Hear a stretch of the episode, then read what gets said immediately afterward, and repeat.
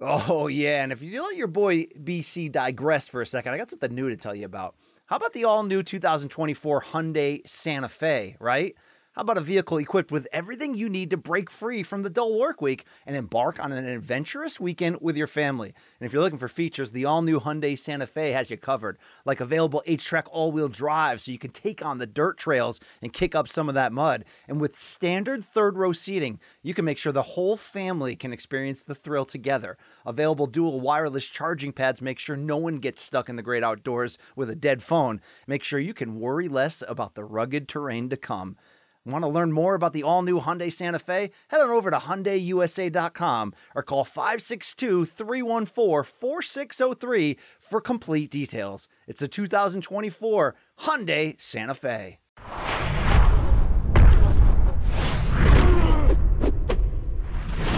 Hi, everybody. How are you? It is uh, the 27th of May. God, it's the 27th of May already. Mm. Uh, 2021, and uh, my name is Luke Thomas, and this is episode 77, I believe, of the Luke Thomas live chat. Thank you so much for joining me. I greatly appreciate it. We will go for about an hour and some change today, as we normally do. Uh, we'll get into whatever you want to talk about. There's not a whole lot in combat sports this weekend. There's just the Devin Haney fight, but I don't think anybody in this chat particularly cares about that. So whatever else is on your mind, we can get to it. Um, questions always go up the day, or the thread for questions always goes up the day before on the community tab right here on the YouTube channel for Morning Kombat, and then people filling up, and I answer it. Okay. All right. So without further ado, let's get this party started.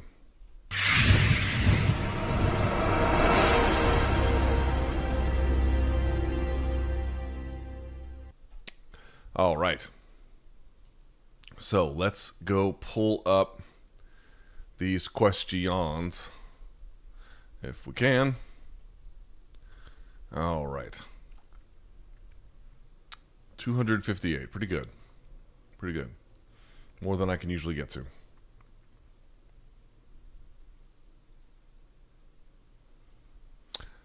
Jesus.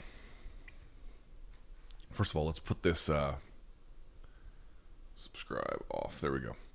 All right.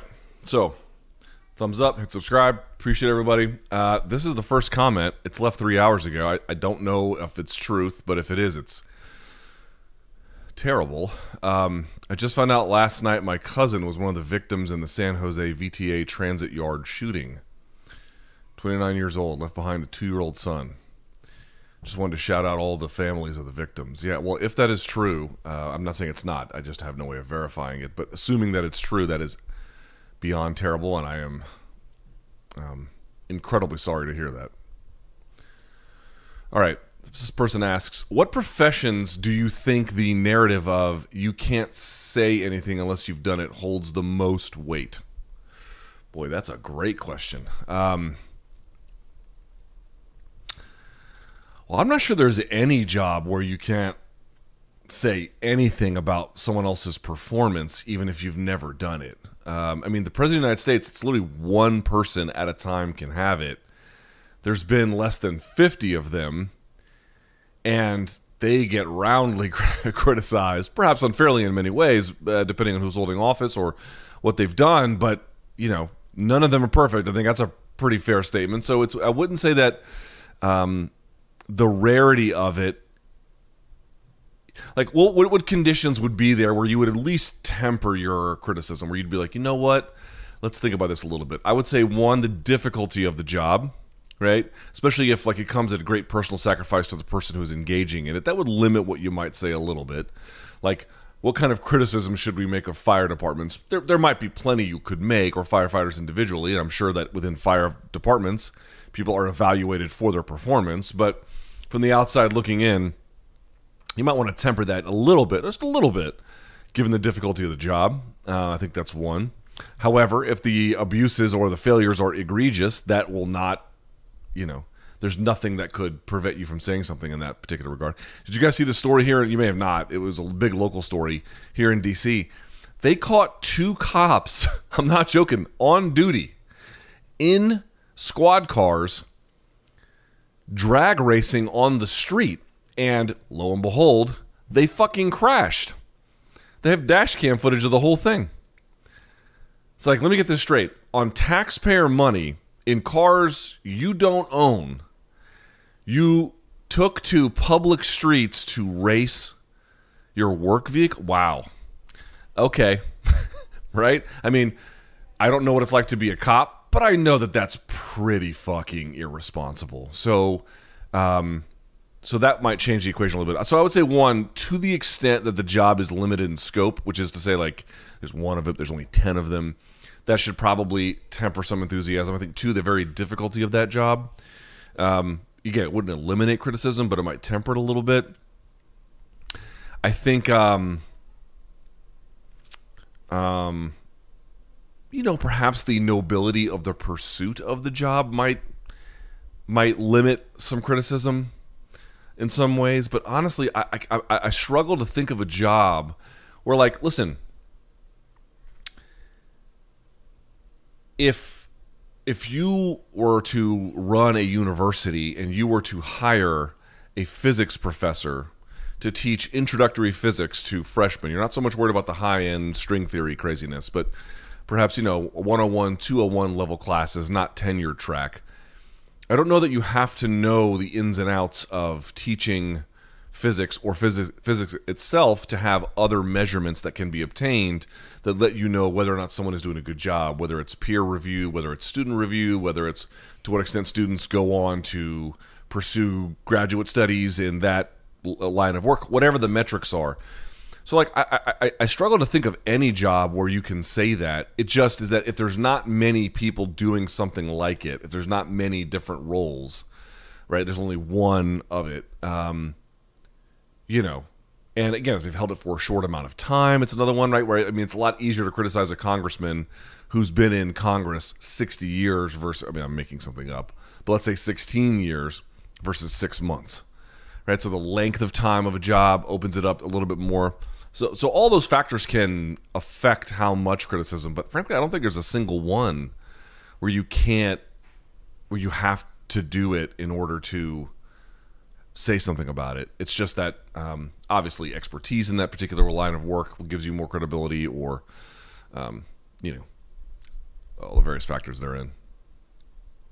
With you going to Miami, I think an interview with you and the Dan Le Batard crew would be interesting and a good listen. Would like to talk to them, I suppose. Do you have any Showtime contacts to make that happen? No, no, no, I don't. Um, I found Dan's. Uh, I mean, Dan's radio show is maybe the best in all of sports. I'll give him that. I found his MMA opinions like early on to be very much ahead of the curve. I find them now to be a little bit behind, um, which is fine. Like, not everyone needs to be an MMA fan or have the most enlightened takes on all of things combat sports or MMA in particular. I, I don't say it super pejoratively. In fact, he could do competent, in fact, interesting talk on virtually most things in sports, and I would enjoy it. I've not loved so much some of the. Uh, I found some of his recent opinions about what the violence inside MMA means as part of our complicity, frankly, to, frankly, to be a little bit glib. Um, but you know, on most things in sports, he's far ahead of the curve. So it's a little bit regrettable that his MMA opinions are that way, but it's still the best show, maybe in, in all. Well, I mean, it's on hiatus or transitioning, whatever you want to call it. But when it's running, or I guess he's still in Miami. I, I don't I don't know how that works, but you know, his ESPN radio show was very much ahead of its time. There's a whole new generation of MMA fans out there who probably had no idea what Two Girls One Cup is. Yeah, maybe, maybe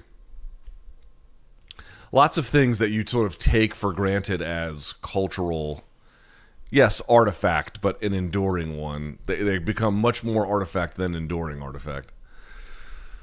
All right. Uh well this isn't it's not altogether insulting just mostly. I no half half luke what do you and i'll read it you know what? Because if you don't read it it only makes it worse so i will read it. Um luke what do you think of people calling you the human embodiment of Brian from Family Guy. Yeah, let's think about that for a second. Um, not the worst thing I've been called, not the best. Um, you know, there's what am I going to tell you? There's not some overlap there. There's probably some overlap. Um, you know, probably on the uh, probably on the less kind part of the spectrum. He's a uh, poorly read fraud. That hurts. Um, I'd like to think I read a little bit more than he does uh, relative to his views, but you know, all right, you gotta let the insult fly. What's on the good side? Well, he's somewhat the more sensible creature uh, of in the family. He is, um, I think, has a good heart, a little bit monotone. Her suit. So, you know, do I like every? Do I like every aspect of that? No, I guess I don't. But um, I'll let you guys decide. My fraternity brothers think I'm more uh, Kenny Powers, which is also insulting in certain ways. But um, again, you present a certain product to the world. Maybe they don't understand you fully, but they understand what you gave them. All right. Uh, if Derrick Lewis beats Francis, do you think Jon will suddenly be ready to fight at heavyweight right away? No. I think with Richard Schaefer, if you guys don't know him, Richard Schaefer is a guy who uh, most of my, in fact, really my only exposure was I had covered a few Golden Boy fights. Um, I had covered Lamont Peterson, Amir Khan. I had covered um, you know, certain Canelo fights when he was with Golden Boy, and so I had seen Richard Schaefer do work and uh, do media interviews at the time. He's a, clearly a, a, very bright guy, really understands the boxing industry. My hunch is that if he's been if he's been uh, kept abreast of the situation between Jon and UFC, he probably at this point is, you know what, the well's a little bit poisoned. Um, you're stuck in your contract. Let's take a break. Let's let's quit beating this. You know, a dead horse, which is kind of what it is at this point. They have reached an impasse. And if you really feel like, I tend to think that the claim that Jon had made about getting to heavyweight and, you know, I could wait another year and it doesn't really serve my interest to go in there right now and it serves all of theirs. I tend to think there's probably some truth to that. And that was that, that, that may come from the guidance of Richard Schaefer. But I also think that's just a way to look at the situation such that when they come back, A, they can kind of approach it from a fresh angle, whatever that angle may be. And then B, you know, Jon can say, okay, I'm really ready for this now. I'm fully prepped. I've done this the right way. And um, who knows where Francis might be in the pecking order at that time? Who knows what the division might look like? But if Francis goes through and dusts Derrick Lewis, which, you know, I, I don't know how likely it is, but it's not the craziest thought. And then if he goes through and he beats Stipe for, well, it'd be the second win, but third fight – you know, there might be some like Ciryl Gane is kind of moving up the ranks, so maybe he'll be ready by then. But you know, Jon at that point, or if Stipe wins, whatever, Jon might have some better options at that point. I, I just think mostly what it boils down to is less about really getting ready for the weight class or whatever permutation might be down the road that probably factors in some. I think rather what it points to is, you know, this individual effort of negotiating through media and then talking to Hunter Campbell behind the scenes, it's it's not going to go any further without some kind of exterior change being imposed upon whatever discussions may take place. And I think stepping back is probably the right call, actually. That or just fight out your contract. I mean, I, want, I wonder how many fights Jon has left. If it's something like seven, I can understand his reticence. If it's something like three, you know, I might try and just fight that thing out, right? Um, see what you can do at that point. But who knows? All right, out of three potential likely uh, ma- uh, women's MMA matchups, which excites you the most and why? Amanda Valentina three, Amanda Kayla, and then Valentina Tatiana Suarez. Boy, I'm not gonna. Okay, so it's definitely not Amanda Valentina three. That has enormous stakes, but I saw the first fight wasn't bad. Second fight was terrible.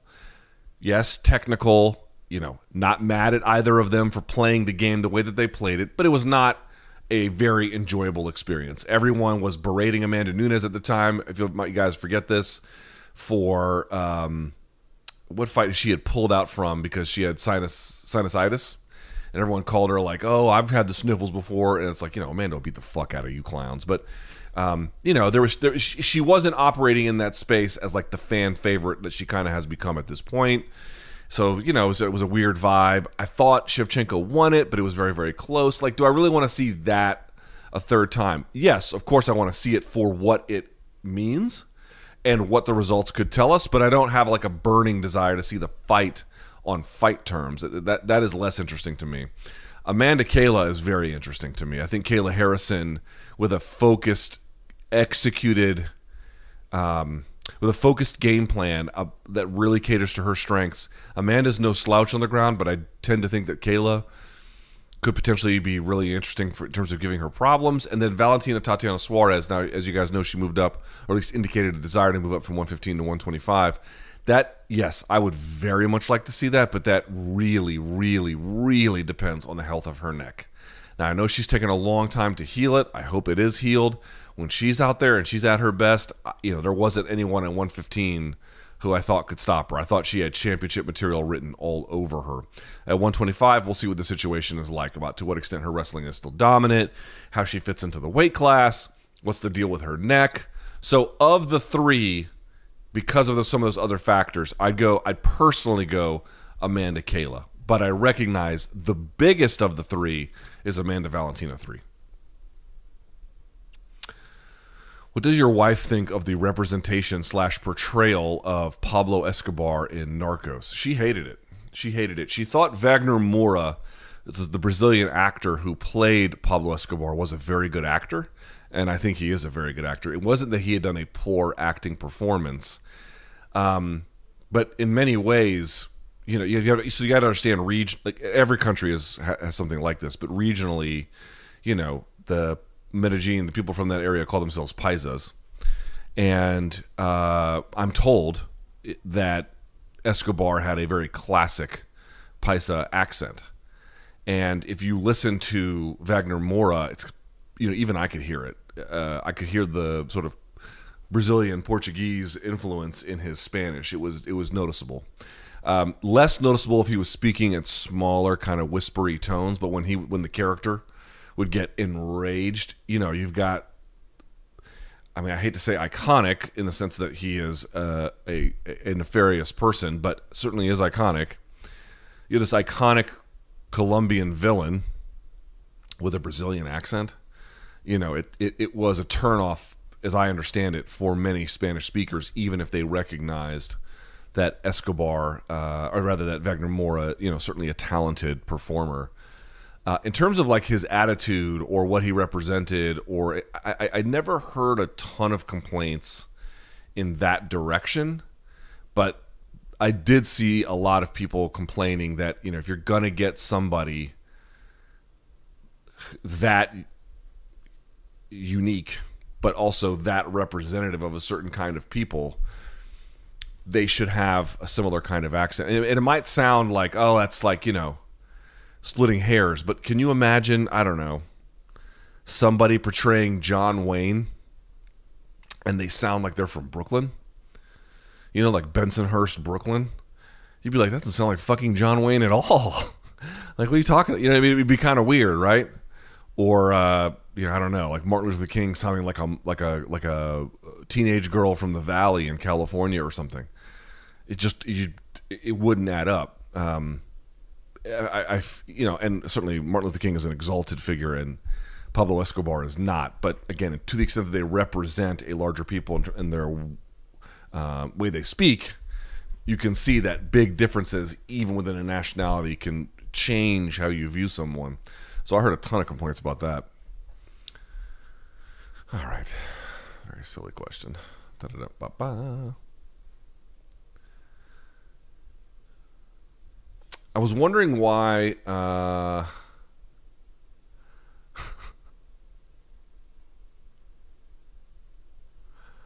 okay. Hold on. Let's see. Let me see something here.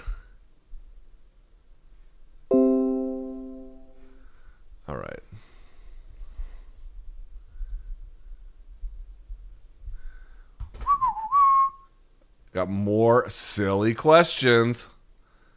You guys are full of them. Have you ever considered posting more experimental videos on your personal channel, stuff like film, book reviews, politics, drink, sports, whatever? Explore your interests outside of combat sports realm on your personal channel. Yeah, I've given it tons of thought. I don't know what I would put up though. If you put up something on your channel, you can experiment a little bit, but in part one, people come to your channel for a certain kind of expertise or a certain kind of um, focus and a sort of an area of discipline. And you can play with that if there's enough uh, personal identity built into the brand, which obviously there is a little bit with me. But even then, to the extent it's not, it's not even like they people hated other things that I put up there. That's not quite true. It was just that they didn't. There wasn't a lot of traffic for it. There was just there was a sort of a collective shrug from the existing audience. So I could do like another channel, but that's a lot of work. I'm trying to build MK. I, you know, I, I'm never opposed to these sorts of things in theory, uh, especially the strength sports part. I, I really want to find a way to do more with that, but it's not as easy as it might look when you brand a channel and your identity. And you know, the last 15 years, my occupation has been strictly this kind of a thing. So um, that's what people come to you for. You got to be a little bit, a little bit. You know, so sometimes I'll, skip all the politics questions. Sometimes I don't, obviously, but because I want it to have some latitude. But at the same time, you got to kind of narrow the focus for um, what you're going to share on a particular platform. That's an interesting question. If you had the time and youthful vigor, of which I have neither, which combat sport would you train for fun? Jiu jitsu for fun, for sure. For fitness, honestly, any of them. You can get fit doing any of them, dude. You can get fit doing jiu-jitsu. You can get fit doing wrestling. You can get fit doing sambo. You can get fit doing Muay Thai or just regular. You can get boxing. Dude, you get in great shape fucking boxing. Like you, you can it, it really when it comes to fitness, you know, if you follow any kind of, if you go to the gym four days a week, maybe more, but let's say four days a week, and you're following what the instructor says and you're just showing up and you're doing your thing and you don't eat like a total asshole, you're going to lose weight. I mean, it's just the way it's going to be. You're going to do intense workouts. You're going to be doing them consistently. Again, assuming you're not injured and assuming you don't leave there and go right to, you know, Burger King or something like that. Chances are it, it's just going to come right off. Um, and and then especially if you start locking in your diet you, you'll see amazing transformations for so for fitness honestly i'm not going to say that they're all equally good. They might have some modalities might be better than others for certain kinds of people but in general i, I tend to think you can get fit with all of them. Um, jiu-jitsu might be a little bit harder to get fit. I actually found that if i didn't lift weights while doing it i would get atrophy in certain parts of my body that were you know bad for my overall quality of life. So you know, understand that too. But um, for fun, for pure fun, for sure, jujitsu, for sure. Jiu-jitsu, if you're not injured and you can do it consistently, it's a lot of fun. Um, but as you get older, that that shit becomes a lot less of both. All right, I think I've answered this one a million times. Is there something else? Um, Luke, the most regrettable thing you've done since being in MMA media. I've answered this one a few times. I get it every few years. Uh, the, the short story is I'd interviewed Brian Stann and I, I hired someone to transcribe the interviews and they had fucked it all up and I never double checked it and I posted it uh, under my name and he got really mad. Now we we um, and it was the nature of the way I framed the headline too about would he fight his teammates. Um, we had, we really buried the hatchet years and years ago, and I apologize profusely because it really was my fuck up. And it sounds like, oh, you're blaming the guy who transcribed. No, I'm not. Yes, I mean that person should not have transcribed in the way that they did. But if you post it, and especially if it's got your name on it, one thousand percent you are responsible. And then on top of that, I was the one framing certain things a certain way. I, I, I care less about the framing and more the accuracy. I mean, you're gonna say someone said something, it needs to be accurate. I mean, that was a total disaster that I'd fuck that up. Um, I'll tell you someone something I've thought about differently, which is, look, I'm in a very privileged and unique position where I've been able to do. I've done most cool jobs in this industry. Again, there's a few things that have eluded me, but you know, for someone starting out from nothing, I had no connections. I've I've tend I've, I've been lucky enough to do a lot of different things, but while I'm glad I experimented, and maybe uh, if you get an opportunity to do something in your line of work or even this one where you get a chance to experiment, th- there is a value to it. But I have to say, you also need to know. Like there were times I took jobs where I knew I was not a strong candidate, and I did it because I thought I could like grow into the role, and maybe it was a combination of, you know, self consciousness, not being good at the job, plus, um, you know an inability to just focus on on the, the skills acquisitions I needed to get better. But I could not really force myself to meaningfully improve. Here or there, I could do it, but And so I, I would say that like if you're thinking, I, you know, and again, this this won't be advice for everyone, or um, this isn't exactly error per se, but like looking back, I definitely, I definitely would have turned down a few jobs that I should have gone to somebody else. That and, and again, they, most of them I didn't do very long, so it wasn't like I was keeping people out or something forever. But um, you know, I, I used to watch. Here's the truth when I first got really, when I first began to develop Bloody Elbow, and it was getting bigger each month and bigger and bigger to the point where I was attracting like real numbers, and you know, SB Nation took notice of it, and it was it became a big thing. I, I remember I would look around the industry and I saw all these people who had jobs that I really wanted, and you know, it's a little bit of jealousy, of course, professionally. I'll, just be honest, but a lot of it was like, dude, they were not good at it. They were not good at it, and and I kept wondering how the fuck they get hired. What you find is that they find ways to get hired because they have connections, but eventually, when they're not good enough, they just they they just they stop getting opportunities and the connections stop mattering, and then there's nothing else to hold on to. A lot of them d- never developed their own audiences. They kind of relied on the big the big outlets to give them an audience and you know they, they never developed a relationship with the audience directly. And i was always like you know what the fuck? So then what you saw is over time a lot of them lost those jobs and that better people got them. And then i watched myself become part of that you know where i had jobs i did not really should not have taken.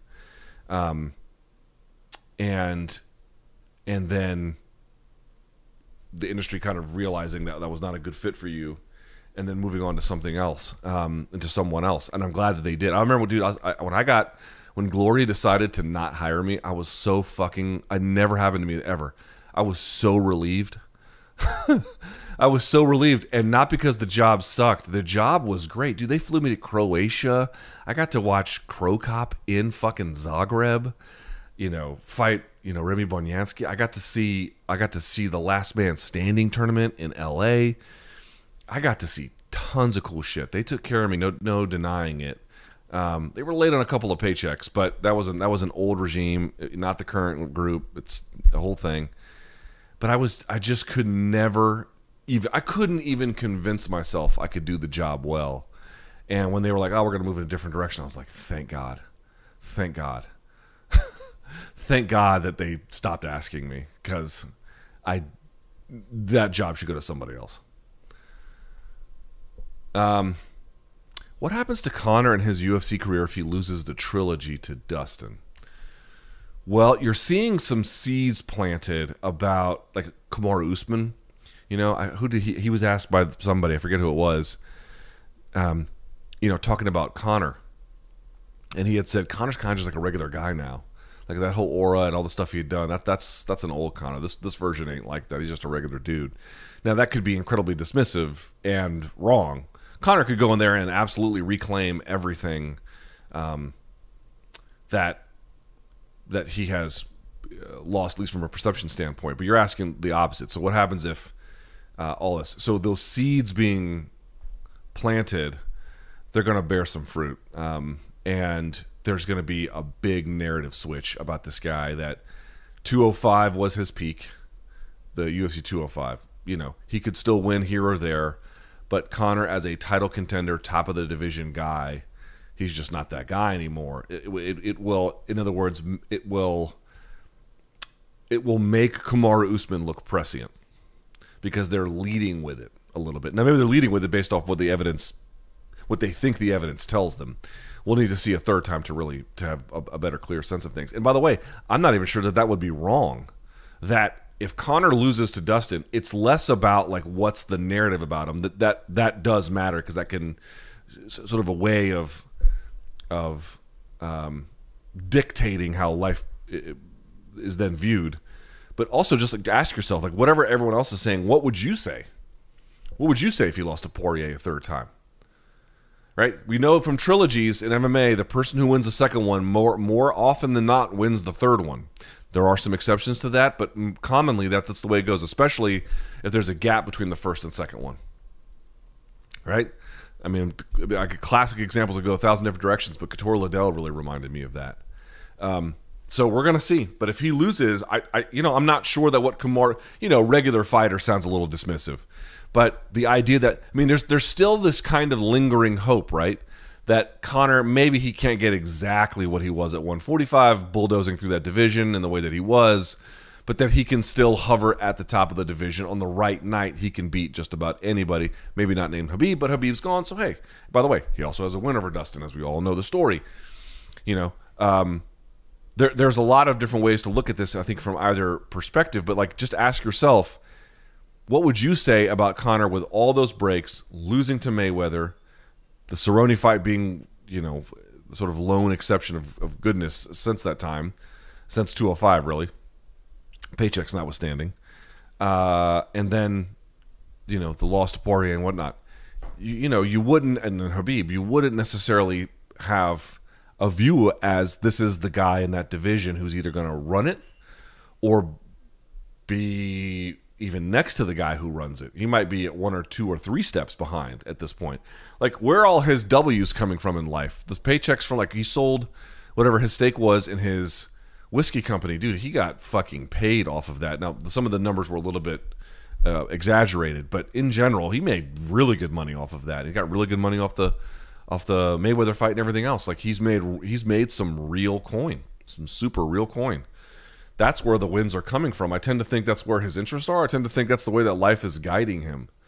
Um, I don't expect him to beat Dustin. Uh, quite quite frankly, I I don't know that. We'll have to see what happens, but I I don't think he'll beat Dustin. So this is a real situation that we're going to have to um, face. Plus, the question is also if Conor loses, was it knockdown drag out? Was it pretty close? Was you know what kind of moral victory can he take from that? And then to that end to what extent does that want to make him continue fighting somebody else? Okay, he doesn't beat someone in the top five, but he fights a Dos Anjos. They run that back and he ices him inside of a minute. You know, that'd be pretty good for his brand. So, like, there are ways in which it's not uh, a total loss, like a car accident, right? You ever you ever wrecked your car? Had a car accident. Some lady hit me right in front of the Australian embassy, right in front of that bitch.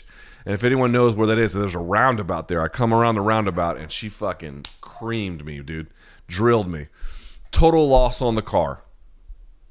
Uh, you know, but not every time it's a total loss. Like, is the loss to Tr- uh, Dustin a total loss? If he never fights again, you know, it's that would be devastating. It would be like, you know, totally it passed him by and then he hung it up. Like part of what Ronda Rousey did was, you know, her situation is very, very unique.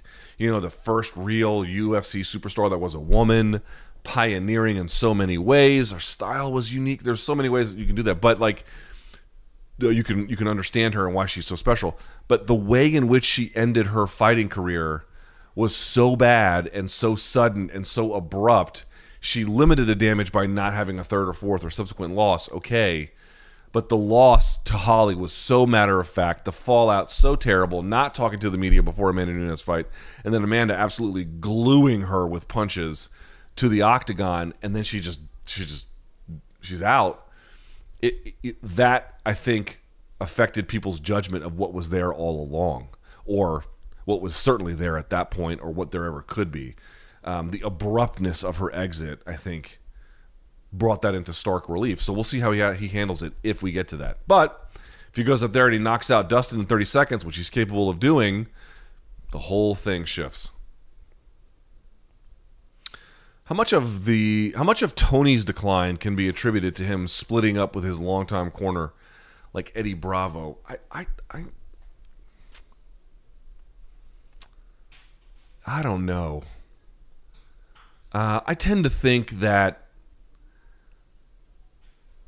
I tend to think that whatever ailed him is less a function of Eddie not being there to guide him around it. Um,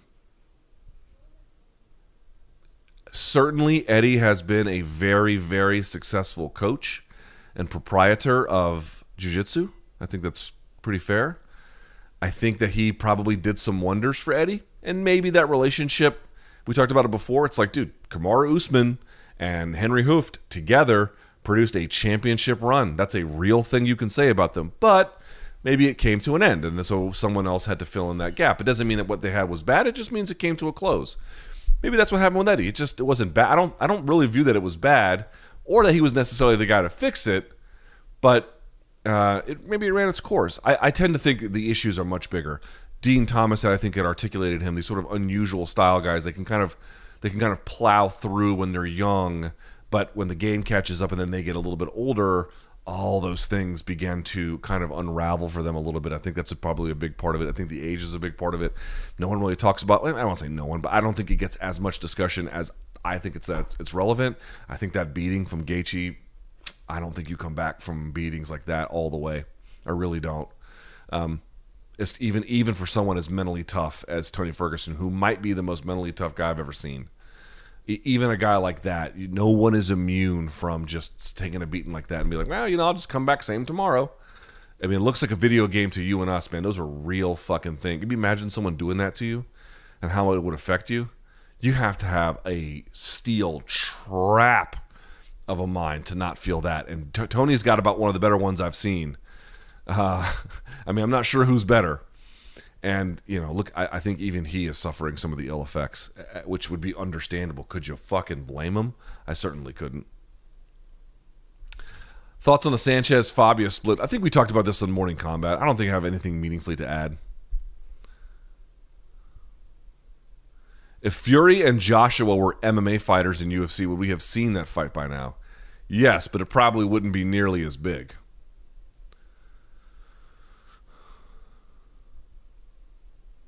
Ooh, July 17th, Holloway versus Rodriguez. Um, your thoughts on why this fight was made and how it will go.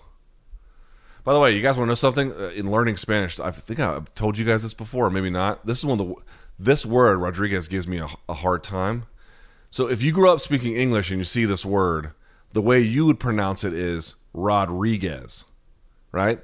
Most people, Rodriguez, R O D R I G U E Z, Rodriguez.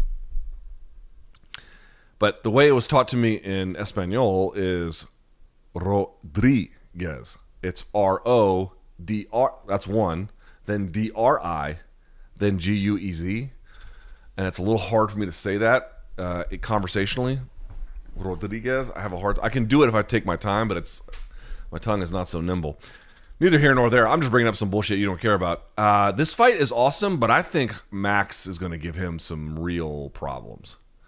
I mean, Yair's been out for a while. um, you know, this ain't Jeremy Stephens. Obviously, we've seen what Yair can do when he's out there experimenting and flowing and, you know, to do what he did to the Korean zombie, just almost one in a million shot you've ever seen. You can't look past him. Fair. But Max, I think, has an amazing ability to absorb damage. I think he's a master of range. I think he's a master of pressure, angles. Dude, I keep saying it. His team, they don't get nearly enough credit. They uh, those guys at Gracie Technics, Ivan Flores, shouts to Ivan Flores. He's given me a couple of interviews. I find him to be brilliant, and no one talks about it, man.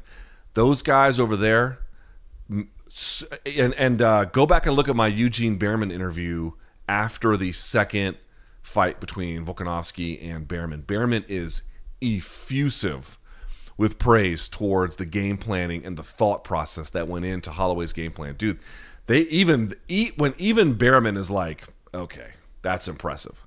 You know you're dealing with somebody extraordinary. Uh, those guys are very, very good. And to me, Rodriguez, I think that unorthodox style that he has, very athletic, lot very dangerous that's going to give a lot of people at a certain level of the game a lot of problems. I don't think Holloway is one of those guys, but I'll tell you this much: um, if Rodriguez beats Holloway, a signature win of his career by far, like not even close. He might catapult to a title shot. I don't know how.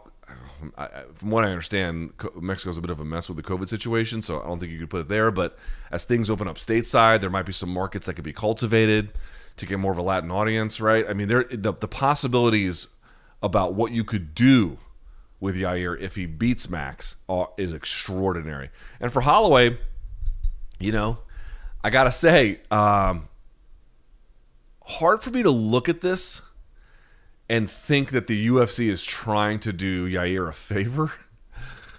They're kind of sending. It looks to me. I don't know this but it looks to me like, you know, they've had an acrimonious relationship. He's had some time off. it looks to me like they're sending Holloway out there to be like, oh, okay, you want to do what you whatever it is that we don't like you for doing. Great. You want to fight Max Holloway on July seventeenth?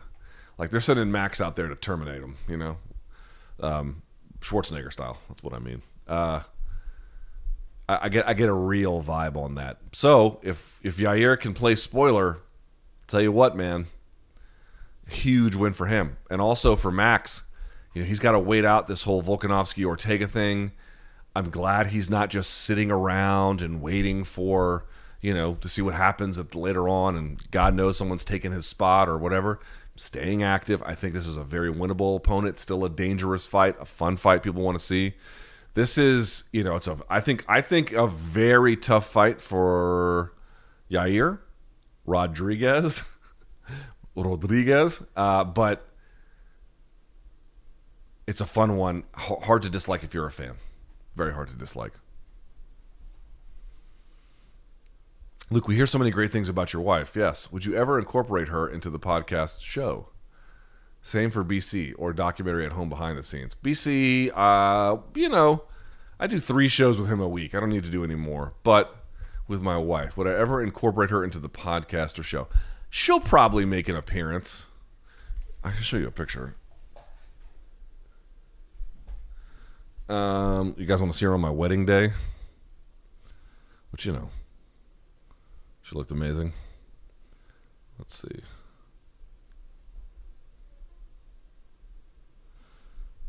I'll show you my wife on my wedding day. I think. It's my brother's wedding. Oh, you know what? Uh, I got one here, I think. No. Oh my god, dude, look at this picture of me on my wedding day. I mean, bro, could I have I've I'm so washed now. Look at this. you know, listen, I'm not saying I was Luke Rockhold back in the day. I'm not saying I was Luke Rockhold back in the day, but this is a hell of a lot better than this shit. I look terrible. Terrible. I look terrible. I don't know what happened. I just look like, as we say in the Marine Corps, a bag of smashed assholes. I look just repugnant. I don't know what happened to me. Oh, I'm the worst. I was going to show you a picture of my wife. I ended up showing you a picture of my, me and lamenting my own existence. Um, I, I'll show you one of her later. I actually don't have them all on this phone. Can we get a color coded background whenever it changes to boxing for the opportunity to fast forward past BC's dismal attempt at making boxing relevant again? That's a little mean. That's a little mean. Listen, tell you what, boxing and MMA together keeps me and BC in business. So if you guys want us to be in business, then you got to just live with boxing a little bit. It's a fucking great sport. You don't have to like it as much as MMA. I guess you don't have to like it at all. But do you have to hate it? I mean, what is it? Is it like coming home and banging your mom and like, you know, walking out, grabbing a sandwich from the fridge and not saying hi? Relax a little bit. Old Man Winter here. If I had it my way, it would stay winter all year long. Short days, wind chill, black ice, and a good polar vortex. Oh, heaven! Wait, is it getting warm in here? Your cold snap is over, Old Man Winter. Spring has arrived. Spring. Spring is here, which means it's the perfect time to get away in the Hyundai you've always wanted. Visit the Hyundai Getaway Sales Event, where you can get great deals on all of our award-winning Hyundai models, like the tech-filled Tucson and Kona, as well as the spacious Palisade. Enjoy wherever you go with the peace of mind that comes with America's best warranty and three years or 36,000 miles of complimentary maintenance. But hurry in, these deals won't last. Add more joy to your journey at the Hyundai Getaway Sales Event. Now get 0% APR or up to 1500 bonus cash on the Hyundai Tucson. Now, during the Hyundai Getaway Sales Event. Offers end soon. Call 562 314 4603 for details. Selling a little or a lot?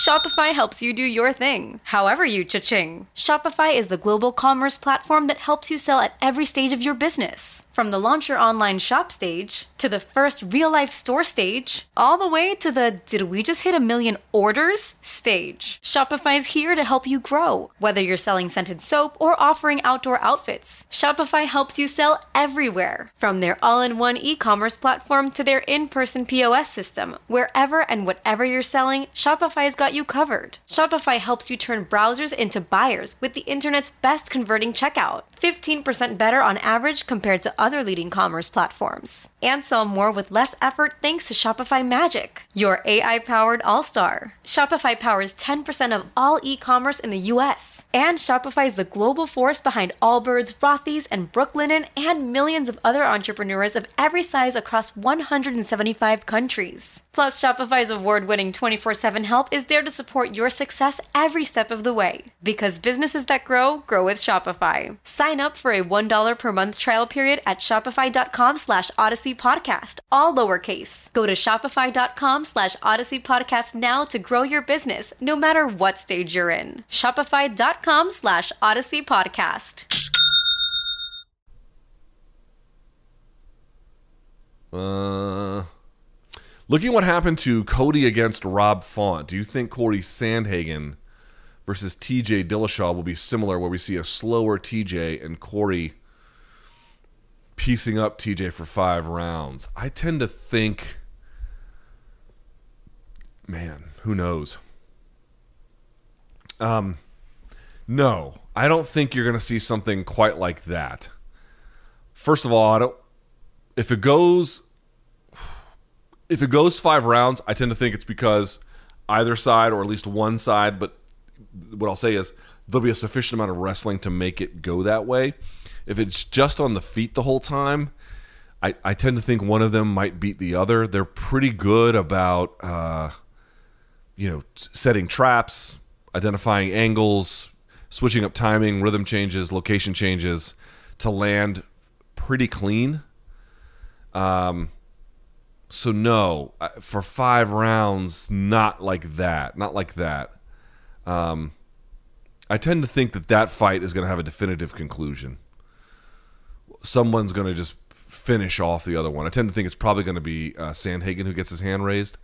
But really, what Cody was up against there was, if you go back and you watch the fight, um, obviously the jab of Rob Font was a big deal. He couldn't really get around it. Um, and Rob really had taken away some of the flurrying, hooking power of um, uh, Cody Garbrandt. Um, you know, didn't do anything with the takedowns, really, didn't make him count, and then had a high amount of volume. He could never really find the second gear. He got kind of trapped in a first gear. I tend to think TJ has got a few different levels at which he could at least access to make the fight. If this if it's not going one direction, make it perhaps go another. Still think that Cody gets his hand raised. Corey, excuse me, Corey gets his hand raised, but I don't think it'll look exactly like someone stuck, and then they just keep that same level of stuckness, so to speak, between them for the duration of the bout. When is BC going to do a reaction video to Two Girls One Cup? After seeing this post, I actually looked it up and just watched it for the first time. Brian needs to do a reaction video. It's pretty gross, but I expected worse. Jesus, what were you expecting? it's pretty bad. I mean, at least you know, if if it, if it's what we think it is, it's it's pretty bad. It's really bad.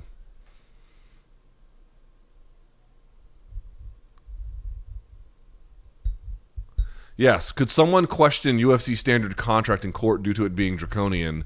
Could someone try to question specific clauses that are so draconian that they are illegal or unfair? Yes, of course. All this time they could do it, but the problem is you're going to sit in a courtroom for a long time. It's why, um, you know, if you've seen Erik Magraken, combat lawyer, he has been steadily preaching that if if Saint Pierre, Saint Pierre's in the best position because he's got the money to fund a lawsuit, he's got time, he's really kind of retired, and what he would do is try to get sign a deal with Triller, and then say that uh, he is protected under the Ali Act for boxing, which would make a court review whether or not um, UFC has the uh, ability to then be their sole promoter, or the Ali Act would actually protect them from doing that, and then ha- have a court decide. Now they could lose, but they could also win. But the point being is, which I know is obvious, they could lose or win. I'm just saying, even if they won, it would be years down the road. It wouldn't be really to their benefit. It would be to everyone else's benefit. It was like, to what extent does someone like a Georges St. Pierre want to invest his own money to protect other fighters? You can understand why he might be a little bit reluctant to do something like that just to give away money. But yeah, like these things are wide open for at least some kind of uh, challenge. Now, again, maybe you challenge it, the court decides no, they can actually do that. The Ali Act, for whatever reason, wouldn't apply in these circumstances. Yeah, there, there are some ways that this could backfire, but the big one is the people who are best situated to do and affect change don't have much of a desire to do it, or frankly, a strong incentive for others. Now that Diego has left Fabia, are you interested in interviewing either of them separately? No. No, I'm not. I, I don't need to get to the bottom of this. There's like a lot of people who are like, I gotta, I gotta get to the bottom of this. I, listen, Diego's got some attorney. We don't know shit about him, but sounds like maybe he's a good person. That attorney will figure out what money Diego is owed, how attainable it is, and they'll come up with a plan. But like, am I interested in the nuances and details of Diego Sanchez's relationship, professional, personal, whatever it may have been? When I say personal, I just mean friendship. No, I don't give a fuck. What what does knowing more about that situation? How does that enhance like my life or your understanding of what matters in MMA? It seems to me total minutia that we've gotten most of the details on and frankly whatever other details are there unless they are really game changing in some kind of way I, I feel like this issue has been mined as much as it needs to be mined and probably more than that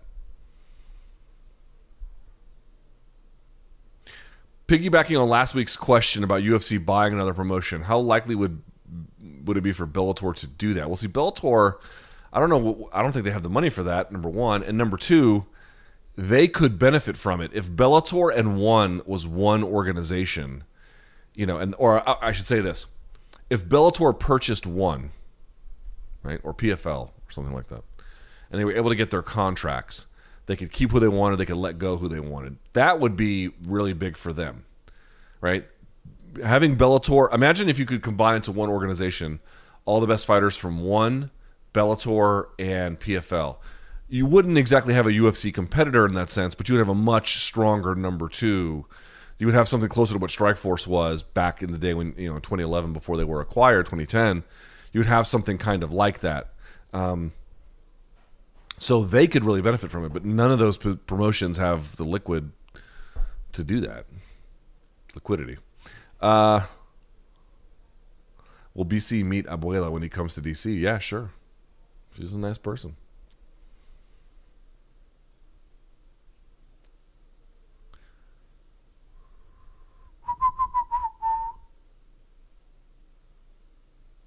Hello from Italy. Do you think the rise of Marvin Vettori can be a catalyst for more Italian fighters to break into UFC? Italy has always had good kickboxers. Petrosyan, he's also Armenian. Um, can you see Vettori being what Bisping was for the UK? Yes. Yes, I can. Now, I'm too far away from Italy, and frankly, I don't have.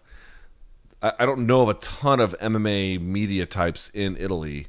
We are very much relying on secondhand information here. But the secondhand information I've been given, take that for what it's worth, is that they there is hope that Italy could become something of a, a much much something of a hotbed for combat sports, partly with some traditions, obviously in kickboxing. If you guys didn't see the Calcio or Calio, however you pronounce the word Calcio Storico thing on Netflix, it's fucking bananas. But um, yes, we have seen that what people really respond to is some kind of national hero who is seen on a big stage, who then takes what is already kind of uh, you know burgeoning, moving through the, the the process, and hitting it into overdrive. Um, I'm told Vettori has you know, uh, from a metric standpoint in Italy, some of the capabilities of doing this. That remains to be seen whether he can win, and it remains to be seen to what kind of extent a market can be cultivated. You have to be there to cultivate. You have to put shows there. You have to get gyms that work there. You have to find other fighters there. It's a whole th- operation in place that has to go. I mean, a country is a big thing. Um, so one guy by itself can't transform it, but one guy can act to your question as a catalyst for other forms of change.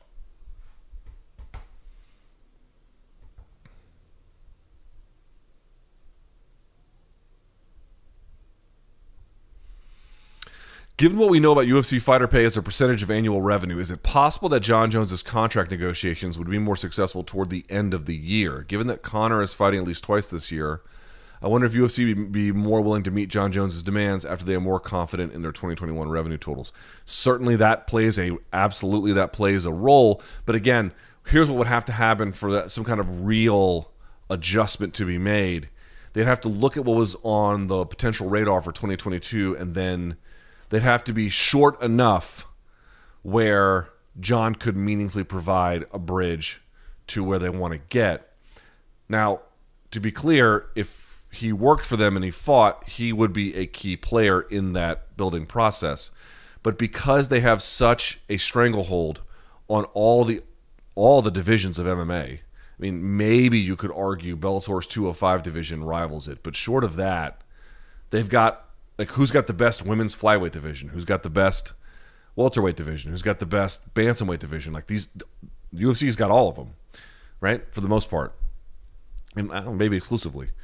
Um, so as long as that is in place and they don't have terrible injuries or people retiring en masse or something, for the most part, for the most part, they're going to have other pieces of their business to lean on, plus through contracted revenue from just the amount of shows they put on to inoculate themselves from any kind of leverage that a fighter can provide. So the answer is certainly you know, when they want to factor in what kind of they can rely on you or not is a big deal. What kind of fights they can put together, all, all of that matters. Um, but I would say that the extent to which that was usable for leverage in contract negotiation, I think, has dramatically shifted in the last few years. Luke, can MMA be considered the less technically stagnant of modern slash popular sports? I believe this to come from discipline diversity and the shortness of its rules. Uh, yes, but those are not the biggest factors. The biggest factor is that it is new. Baseball has been around, American baseball has been around well over a century, boxing well over a century. American football has been, you know, uh, it continues to change, but has been, you know, around decades. Um, American basketball has a, a 19th century origin. Um, you know, we're talking about sports where the best practices uh, had year after year, decade after decade, frankly, in many ways, generation after generation to progress. We're still, what, 25, 30 years deep into this? You know, granted, their composite martial arts had a long time to develop, but as they interplay, we now realize that there are some differences between what works, what doesn't, what's helpful, what isn't, and how it should be applied, and even if it works, how it needs to be adjusted for these new realities. These are we, are still trying to figure this out. I, am not saying there's going to come a point where there's no more technique evolution. There will always be evolution, but because of that newness, you're seeing these broad leaps that are made very quickly. That will go away. There will be adjustments. There will be changes. There will be things people focus on. There will be improvements, but the pace of that will slow dramatically. Um, not sure when, could be a generation or two, but it won't always be like this. So, yes, do I think that the discipline diversity and how there's very few constraints on it create all these imaginative possibilities? No doubt about it. But also, it's like we haven't been doing this very long. We're still, we're still trying to figure out what works.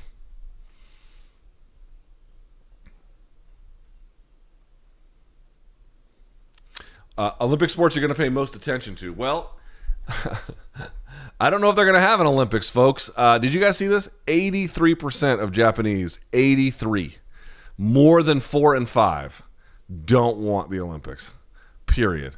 Now you've got the Asahi, is it Shimbun, which is the second biggest newspaper in Japan, a circulation of 5 million people, I'm told, uh, came out and said explicitly there should be none. There's tons of groups, advocacy groups in Japan, pushing against it. I don't know what effect it will have, but like, you know, gun to my head, is there going to be a Summer Olympics? Yeah, I think there will be, but uh, you know, could I could I guarantee it? I could not guarantee it. I don't. I, I think we should. Uh, it's a story you should pay attention to. Um, I don't know what the vaccination situation is like in Japan. I'm surprised that they've not moved along quicker with this. Um, because basically it turns out did you guys see all these south asian countries that had no covid forever now are having like insane outbreaks? Thailand vietnam places like that. Um, it turns out really the only way to beat this shit is with vaccines. Like there's you can't get people for a sustained enough amount of time unless you are you know walled off from the world like australia and new zealand. Um, you can't beat it without some kind of vaccine to stamp out the er- eradicate the disease essentially. Uh, but you're asking about which one's going to pay attention to. Obviously, wrestling, judo's big, um, but mostly I'm focused on this. This if they have it this time, uh, for sure weightlifting. For sure, you got Lasha Talakhadze out of Georgia. He is the greatest super heavyweight of all time, and he is barreling down the door of hitting a 500 kilo total between his snatch and his clean and jerk, which is a mythical fucking number that no one thought possible. I think he's only five kilos off. Um, at least from training footage, he's only five kilos off. So you're talking about the guy who's already the best, maybe the best for, for super heavyweights, maybe the best snatcher of all time. Um, everyone in Tokyo is going to be fighting for second on him. The only question is, how much is he going to win first by? And is he going to try and do the 500 kilos? I tend to think he won't because he gets money every time he breaks a record. So you want to break rec- by the Georgian government. So you want to break whatever those records are incrementally, so you can keep getting money. So you know, I don't know that he's going to go for the 500 kilo total, but he's going to get pretty close, and that is absolutely. If you're talking about you know one of the strongest humans to ever live, um, yeah, I'm going to watch what he's up to. Also, the Americans have some good have some good uh, lifters. Uh, Harrison Maurus is good. Um, CJ Cummings is good. Um, yeah, there's a lot of good lifters.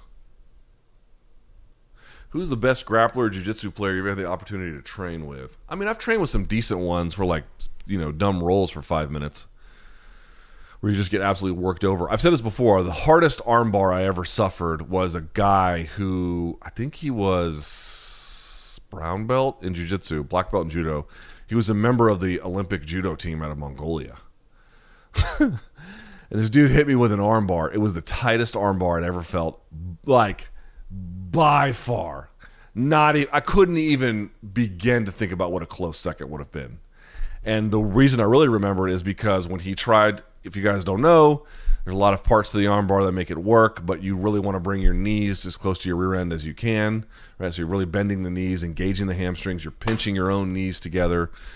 And I remember as he was trying to close his hamstrings, he heeled me right in my face on my lip and then busted it, and it was bleeding everywhere. Um, and it fucking hurt, man.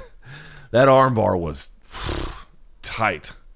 Um, and you can imagine Juji Gatame, it- you've seen all the judokas, they're all good at it. That armbar, it came out of nowhere. And that was like, I don't know how to explain it. It felt like, if you know what a normal armbar feels like, and then you feel that one, it felt like, and he was not heavy, but it felt like someone several weight classes above me doing it. That's what it felt like. It felt like I was going up against the. Imagine the mountain had like you know amazing arm bars. It felt like getting armbarred by that. I mean, it was powerful, man. That dude had. He was strong, so strong.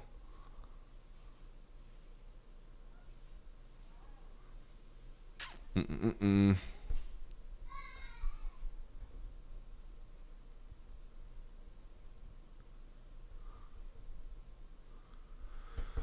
Uh, Luke, can fans local to Miami come out and hang with you in BC after the event? I don't know. If we go out, I'll tell everyone there can be a tweet up. How about that? Mm, I have lifted weights for a while, but kind of go into the gym and do random things. You should not do that. I have no idea how to program a weightlifting routine. Any programs you recommend that I follow? Okay, first of all, fellas, even ladies, if you're watching this, you have no idea how good you have it. when I started heavily lifting weights in a little bit in 95, but then stopped and then 97. So I did two years there. But the real lifting weights I did in 98, uh, 99, and so forth, up until about 2003 or 4. Okay. At the time, if you wanted information on lifting, there was basically only three places you were going to go. One, the Arnold Schwarzenegger Encyclopedia of Bodybuilding. Two, Flex Magazine, maybe Muscle and Fitness, maybe Maxim if you were a real turd, but Flex Magazine. Um, there were some online forums, but they were kind of shit. And then the third one was, did you know someone who lifted weights? You know, you know that health coach who taught PE, and maybe he was like the quarterbacks. See, I grew up in the South where all everything revolves around the football programs, and we always had these coaches. They'd be like, "Oh, the quarterbacks coach, wide receivers coach, defensive line coach," and the state has to employ them. This has changed, I think, since then. But at the time, if you worked as a coach in uh, an athletic department at a, at a high school, you also had to teach some kind of class. So they'd have them teach the most like remedial fucking shit. Um, you know, those guys were teaching people how to bench. Those guys were teaching people how to do deadlifts. That's how you learned, man. You just learned from some meathead or some coach who was supposed to teach you sex ed.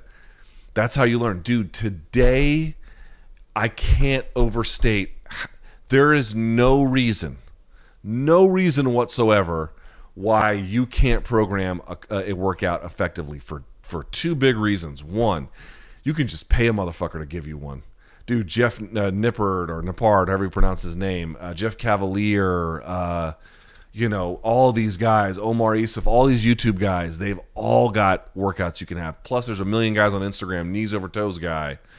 There's another one you could do if you're really working on your knees or whatever. There's a million different fitness personalities, men or women, who will just sell you a program that works for anywhere from six weeks to six months.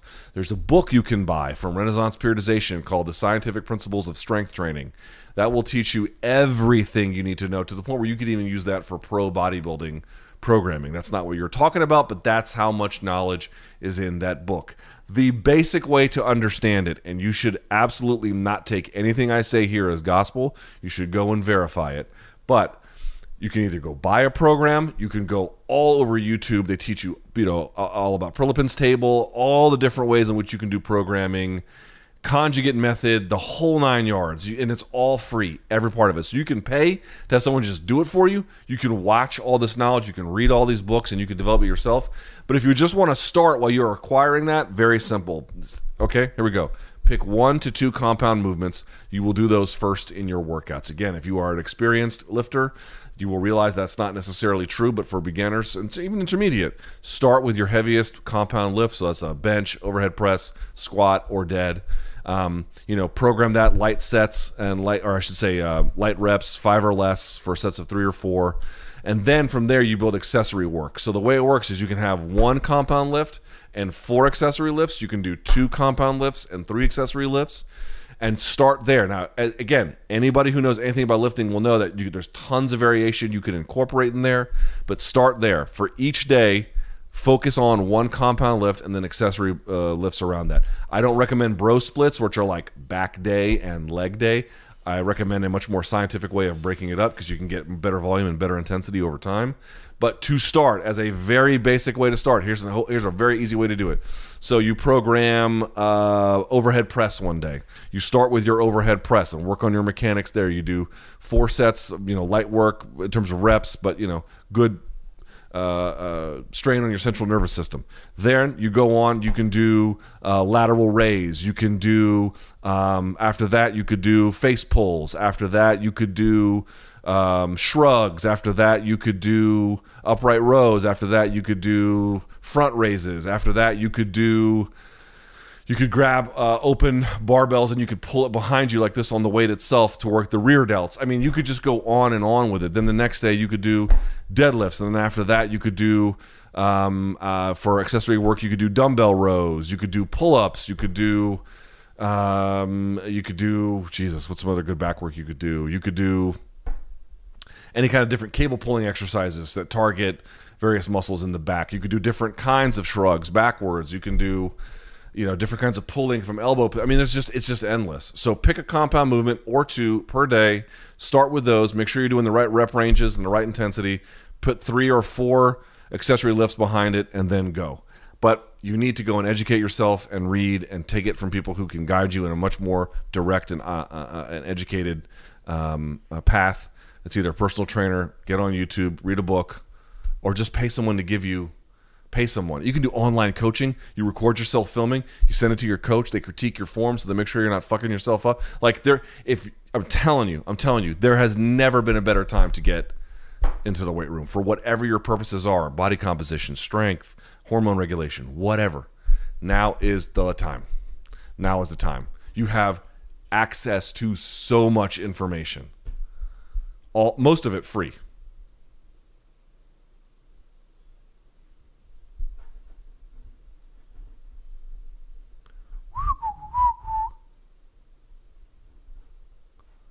Okay, I think we have reached.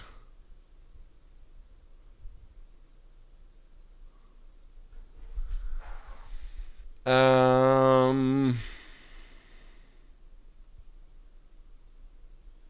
last one. How come you don't talk discuss philosophy? You commonly discuss politics as you clearly enjoy it. I was wondering why this does not extend to your philosophical thoughts because largely these conversations are on philosophy. Most people around philosophy think that like philosophy is, discuss- is discussing ethical questions like, you know, um, if there if God is all good and omnipotent, why is there evil in the world, or what are the ethics of abortion, or things like that. But when you actually think about it, those are philosophies applied to uh, more central questions to the human experience or the understanding of human knowledge they're not actually philosophy as such. And what you find is that when you actually get into philosophical arguments about what is true, the nature of truth, um, how we come to understand things, or whatever claims that the or, or precepts uh, underwrite that particular form of uh, philosophical thinking, you get into pretty esoteric debates that aren't really all that satisfying to have without it applying to some kind of context. I don't think you can have ethical reasoning if you haven't really thought it through and then decide what principles matter to you and why and, and where those paths lead you in terms of what things you can support and not. Um, if you've never thought about what really is the point of existence, is it human flourishing? How does one produce that? Who is responsible for that? These are really important questions to have, and um, I do think that the study of philosophy can help you get closer to it. But for the most part, the bigger questions are not that. The questions are, uh, at least for day to day people, how does this how does this practically apply um, to questions of our uh, individual or collective existences in this space in which we are living in it now right? Uh, someone's asking here like what to do about homeless uh, people. Like the question is a public policy solution underwritten by some kind of uh, ethical orientation about what a government owes people. Why does it owe that? And you can get into those kinds of conversations as well. But i tend to think that the that the more it's not that the philosophical underpinnings aren't good or important or frankly you can't really get to the next step until you've done that work. That's true. But in terms of like on a live chat, I, find them to be they, they come off sounding very very academic. And i think people have the wrong impression about what the study of philosophy actually looks like. It's like how do we answer big tough questions? Yes it can be that. Um, you can have it. I had a teacher where we talked it was just about the ethics of death. I took a class called death. That's it and it was all the various ethical implications of um, what death means, how we find it, what does it mean that certain people experience it in the ways that they do and others not, like children versus adults, and um, you know, and this brings up other broader questions. It's kind of interesting, but the answer is, you know, if were really to have a question about the epistemic worldview of the logical positivists, it gets to a pretty narrow inaccessible form of discussion versus practical application. All right. That is it for this Thursday. A bit of a quiet one. I appreciate everyone who watched. Here we go. Thumbs up on this. Hit subscribe. So here's the deal. Show tomorrow, 11 a.m. Me and BC and you. We will be there. Uh, email us morningkombat at gmail.com for any particular dead wrong. Then on top of it, um, I don't know what plans we have for the weekend for programming. Monday we're off, but we'll have the mailbag episode, and then we travel on Wednesday. So should be interesting. Okay? All right. Thank you guys so much for watching. It's the UEFA Champions League on Paramount Plus. Europe's top club soccer tournament. Champions versus champions. The best teams facing off in the knockout rounds. Magnificent! And it all takes place. While you're filling out financial reports at work, in the middle of your day, in the middle of your week. So use that second screen. Call in sick. Do whatever you got to do to tune in Tuesdays and Wednesdays. Nobody watches the UEFA Champions League like us. Stream every match live exclusively on Paramount Plus.